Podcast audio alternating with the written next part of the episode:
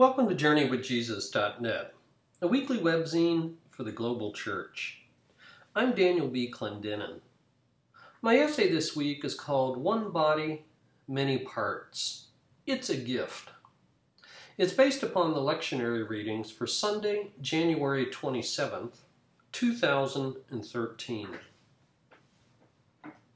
During my four years as a visiting professor at Moscow State University back in 1991 to 95, our family attended the Moscow Protestant Chaplaincy. The MPC was founded in 1962 by the National Council of Churches to minister to the American Embassy community in Moscow. In fact, the church was located on the embassy grounds, and the pastor received State Department housing. For 30 years, the MPC was a cozy little community with an awkward relationship. Some people objected to a church in an embassy. Security concerns made it difficult to bring outsiders into the embassy for worship. And so a church called to be radically inclusive became very insular. But then two things happened. After a fire at the embassy in 1990, the government kicked the church out. They needed every square inch of space during repairs. So the MPC found its own space in place in central Moscow. And then on December 24th, 1991, Mikhail Gorbachev resigned and the Soviet Union vanished. In the wake of the collapse, the whole world poured into Moscow. No longer isolated in and restricted by the embassy, the MPC grew to about 200 people from 30 nations and 20 denominations. Half the church was composed of refugees and African university students who were stranded after their Soviet scholarships evaporated. The other half of the church included business executives, NGO people, personnel from embassies around the world, missionaries, and a few Russians. The bureau chiefs from NBC and CBS were also regulars. So much for the secular media. One Sunday, our pastor visited the British Anglican Church. He returned with a tongue in cheek report. I have good news and bad news, he said. The good news is that everyone at St. Andrews is white. The bad news is that everyone at St. Andrews is white. There was an important point to his jest. It naturally felt good to be among people like yourself. But he also missed the radical diversity of the Moscow Protestant chaplaincy.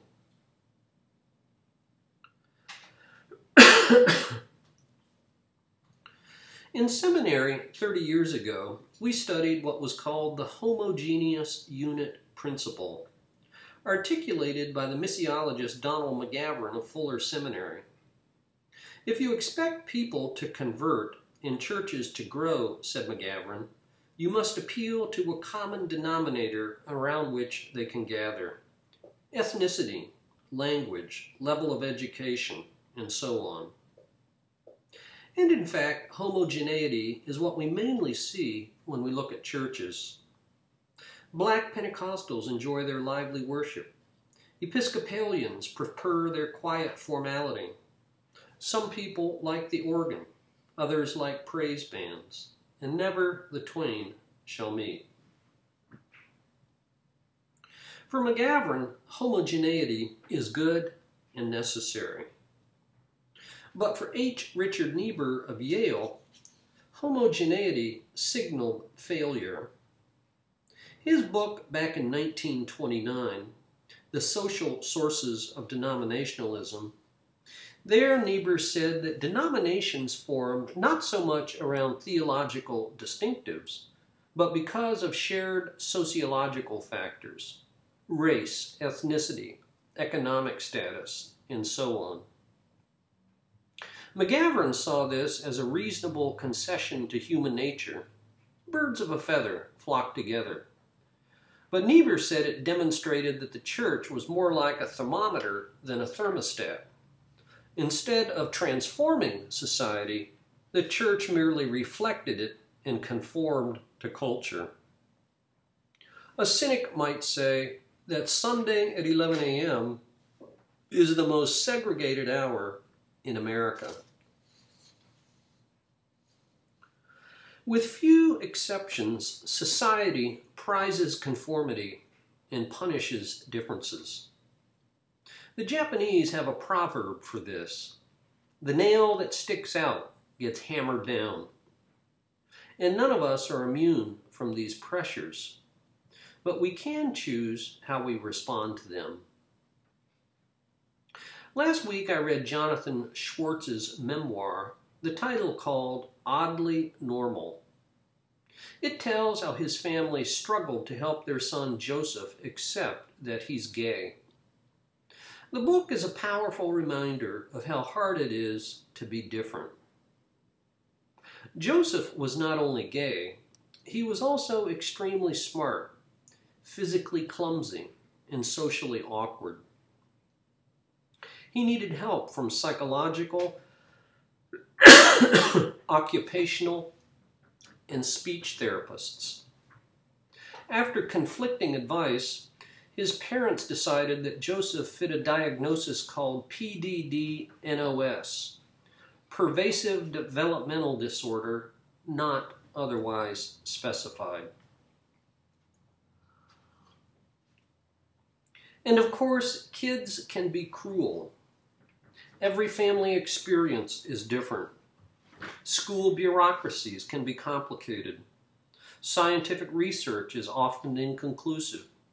Experts disagree about diagnoses and treatments. As Joseph became increasingly isolated, both socially and emotionally, he internalized the rejection he experienced because of his differences. He edited, hid, and then rejected his different self by attempting suicide at the end of the seventh grade. In the epistle this week, Paul calls us to a better way of dealing with our differences. He compares the church to the human body. Although it's made up of many parts, it forms one body. And so it is with us. Despite our obvious and many differences, God calls us to a unity that's not bland uniformity, and to a diversity without division. To three different churches, Paul writes, There's no Greek or Jew, circumcised or uncircumcised, Scythian, slave or free, male or female, but Christ is all and is in all. Paul draws some practical conclusions about our unity in diversity. I need you, and you need me. He writes, The eye cannot say to the hands, I don't need you and the head cannot say to the feet, I don't need you. Paul subverts our normal human tendencies. He says, those parts of the body that seem to be weaker are indispensable, and the parts that we think are less honorable we treat with special honor. Despite our differences, we should have what Paul calls equal concern for each other.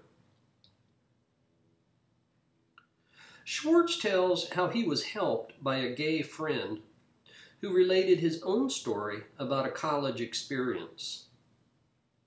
One day, Brian was talking about a writing project with his professor, Betty Sue Flowers, and happened to mention to Flowers that he was gay. He was shocked by her response.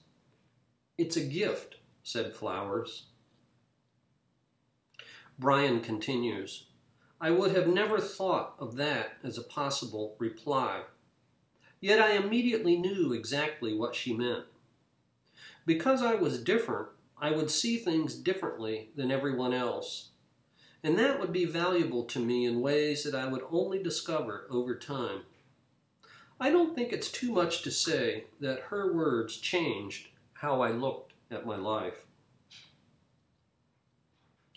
The greatest gift you can give to the church and the world is to be yourself. Nobody else can do that. And reciprocally, to extend the same grace to others.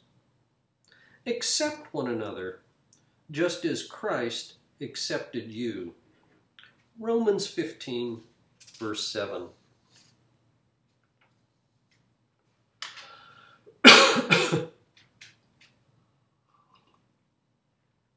For book this week, I review a title called Fire in the Ashes 25 Years Among the Poorest Children in America.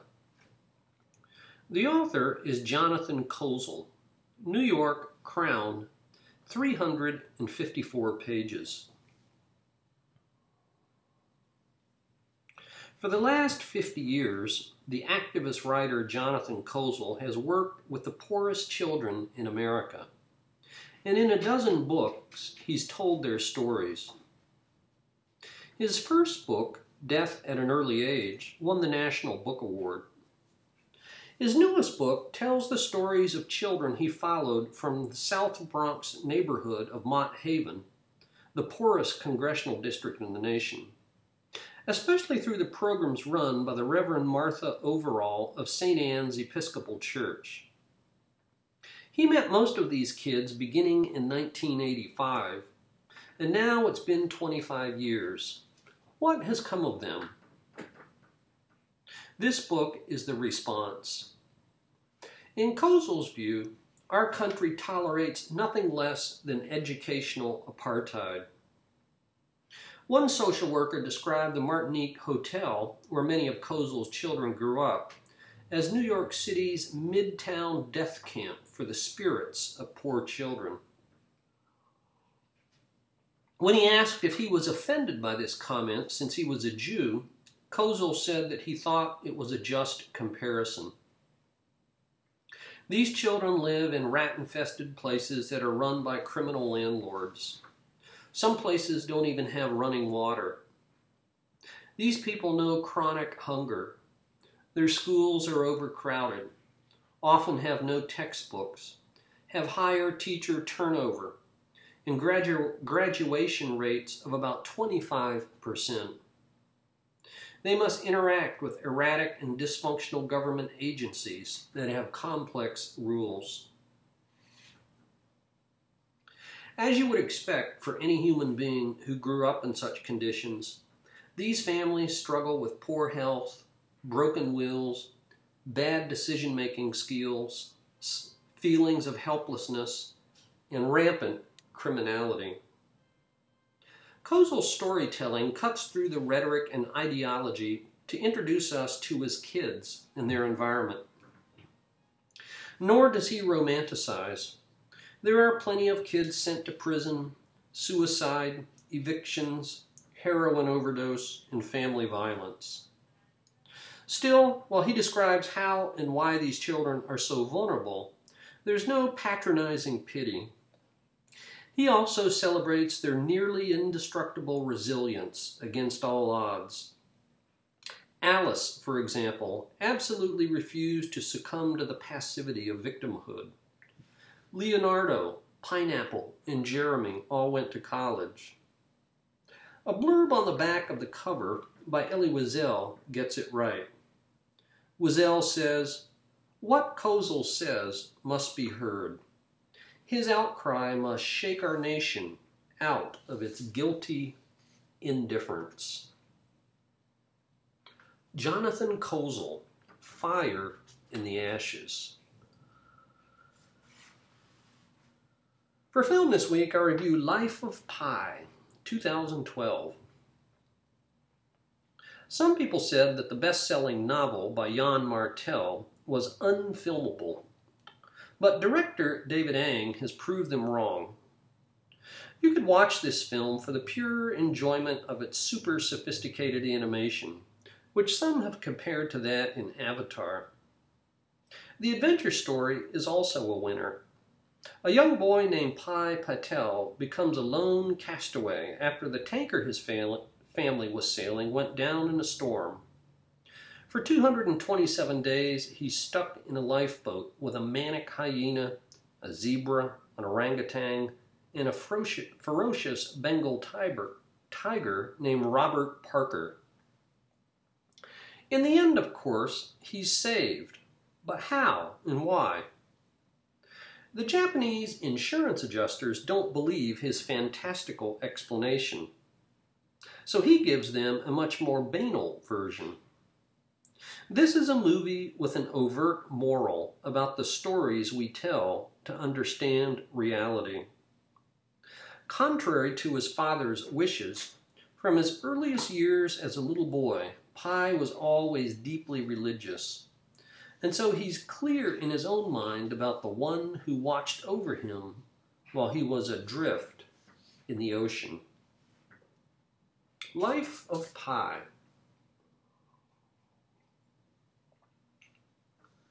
For poetry this week, we posted a poem by Joshua Sylvester. Joshua Sylvester lived from 1563 to 1618. The poem is called The Father. Alpha and Omega, God alone. Eli, my God, the Holy One, whose power is omnipotence, whose wisdom is omniscience, whose being is all sovereign bliss, whose work perfection's fullness is. Under all things, not undercast, over all things, not overplaced, within all things, not there included. Without all things, not there excluded, above all, over all things reigning, beneath all, all things I sustaining, without all, all continenting soul, within all, filling full the whole, within all, nowhere comprehended, without all, nowhere more extended, under by nothing overtopped, over by nothing under propped. Unmoved, thou movest the world about, unplaced within it or without. Unchanged, timeless, time thou changest. The unstable, thou still stable, rangest. No outward force, nor inward fate can thy dread essence alterate? Today, tomorrow, yesterday, with thee are one, an instant, A. A undivided, ended never. Today with thee endures forever. Thou, Father, madest this mighty ball, of nothing thou createst all, after the idea of thy mind conferring form to every kind. Thou wert, thou art, thou wilt be ever, and thine elect rejectest never. Joshua Sylvester, the Father. Thank you for joining us at JourneyWithJesus.net for Sunday, January 27th, 2013. I'm Daniel B. Clendenin.